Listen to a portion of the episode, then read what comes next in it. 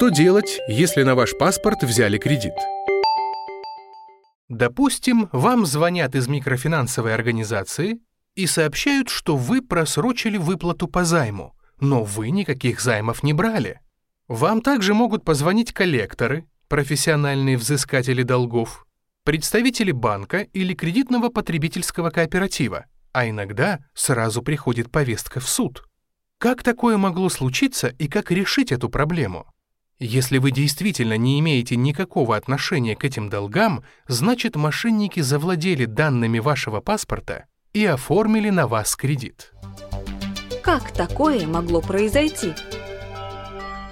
Банки, микрофинансовые организации и кредитные потребительские кооперативы всегда проверяют личность заемщика. Когда кредит оформляют в офисе, клиентов просят предъявить паспорт, сверяют фотографию и личную подпись. Но если вы потеряли паспорт или его у вас украли, воры могли подменить фото, либо замаскироваться под вас, а подпись подделать. Как только вы обнаружите исчезновение паспорта, сразу же отправляйтесь в ближайшее отделение полиции, пишите заявление о пропаже и обязательно возьмите справку об утере паспорта с указанием даты.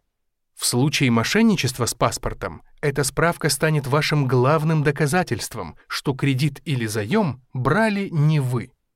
При оформлении небольших онлайн-займов до 15 тысяч рублей микрофинансовые организации могут проводить упрощенную идентификацию.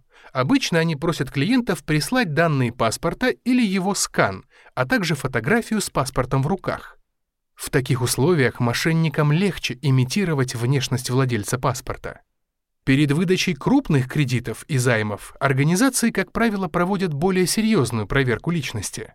Например, к потенциальным заемщикам приезжают сотрудники банка или микрофинансовой организации, либо партнерские службы, чтобы проверить паспорт перед тем, как оформить кредит или заем. Микрофинансовые организации также имеют право поручать банкам проводить удаленную идентификацию клиентов. У банков есть доступ к порталу госуслуг.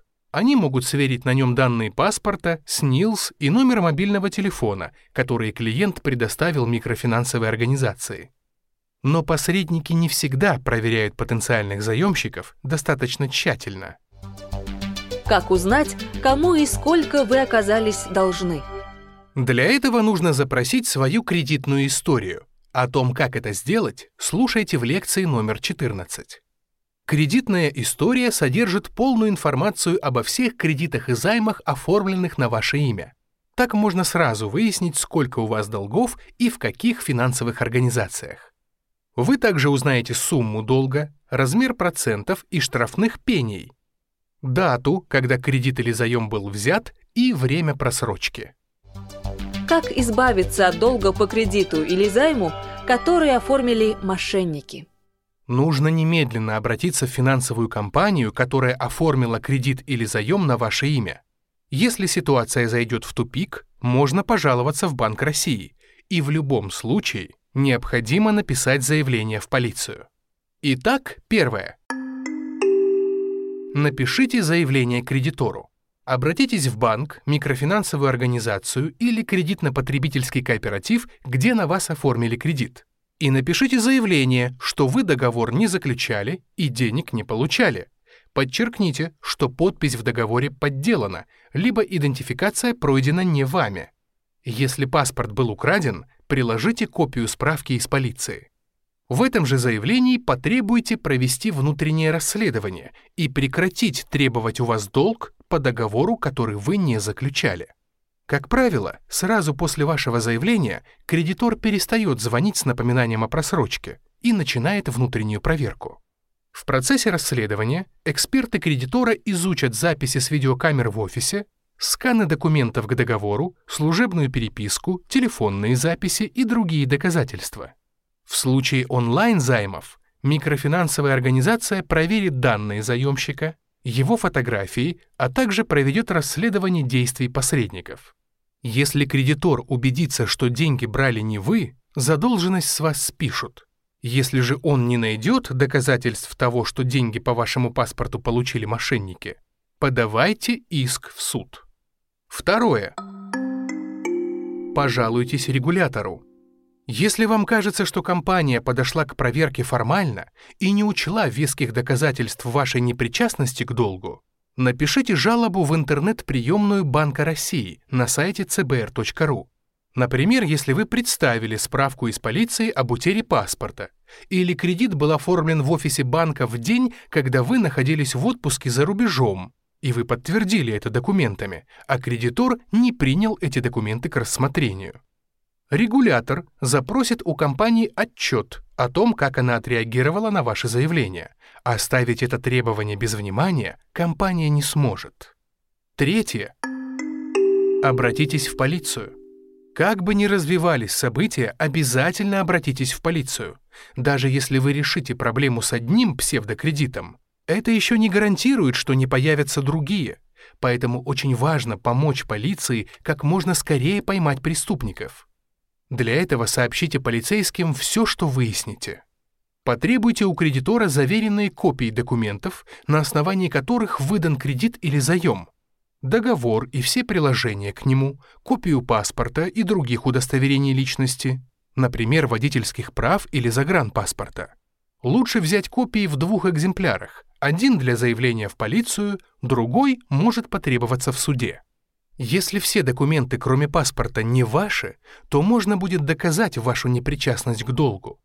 Если документы ваши, но фотографии подделаны, вы сможете потребовать провести техническую экспертизу. Есть программы, которые выявляют измененные и отредактированные фотографии. Попросите реквизиты счета, на который были переведены деньги. Постарайтесь выяснить данные сотрудника, который оформил договор, и адрес офиса, где это произошло. Напишите в полиции заявление о мошенничестве. Получение кредита или займа на чужое имя – это преступление. Приложите копии всех документов, которые вы взяли у кредитора, и копию справки об утере паспорта, если паспорт был украден. Все это поможет полиции вычислить злоумышленников. Что делать, если кредитор отказывается списывать ваш долг? К сожалению, такое бывает.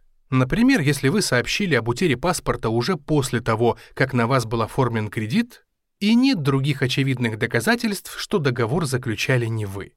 Тогда для вас остается единственный вариант – идти в суд. Возьмите весь пакет документов по договору кредита или займа и подавайте иск на кредитора. В суде ссылайтесь на то, что договор был заключен мошенником и подписан не вами. Проверить подпись на бумажном договоре будет нетрудно, суд назначит графологическую экспертизу. Выявить онлайн мошенничество сложнее и займет больше времени, но это тоже возможно. После решения суда в вашу пользу кредитор прекратит требовать с вас оплату долга нужно ли еще что-то делать? Информация в бюро кредитных историй поступает не сразу, поэтому обязательно проверьте свою кредитную историю еще раз. Например, через месяц после первого запроса кредитной истории. Может выясниться, что у вас появились новые долги. Если окажется, что за вами числятся другие кредиты или займы, которые вы не брали, процедуру оспаривания долгов придется повторить с другими кредиторами.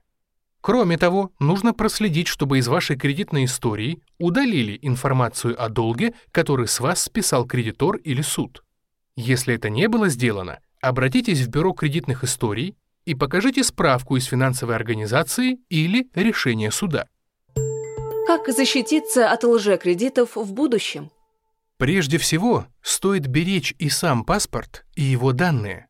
Никому не давайте и нигде не оставляйте паспорт в залог. Не позволяйте копировать его без весомого повода. Не отправляйте сканы страниц паспорта посторонним лицам. Вводите данные паспорта только на защищенных сайтах надежных организаций, например, лицензированных банков или страховых компаний, и только когда без этого не обойтись. Например, если вы покупаете билеты на самолет или турпоездку. На защищенность сайта указывает такой признак. В адресной строке должен быть значок закрытого замка. И, наконец, не сообщайте данные неизвестным лицам по телефону или в соцсетях.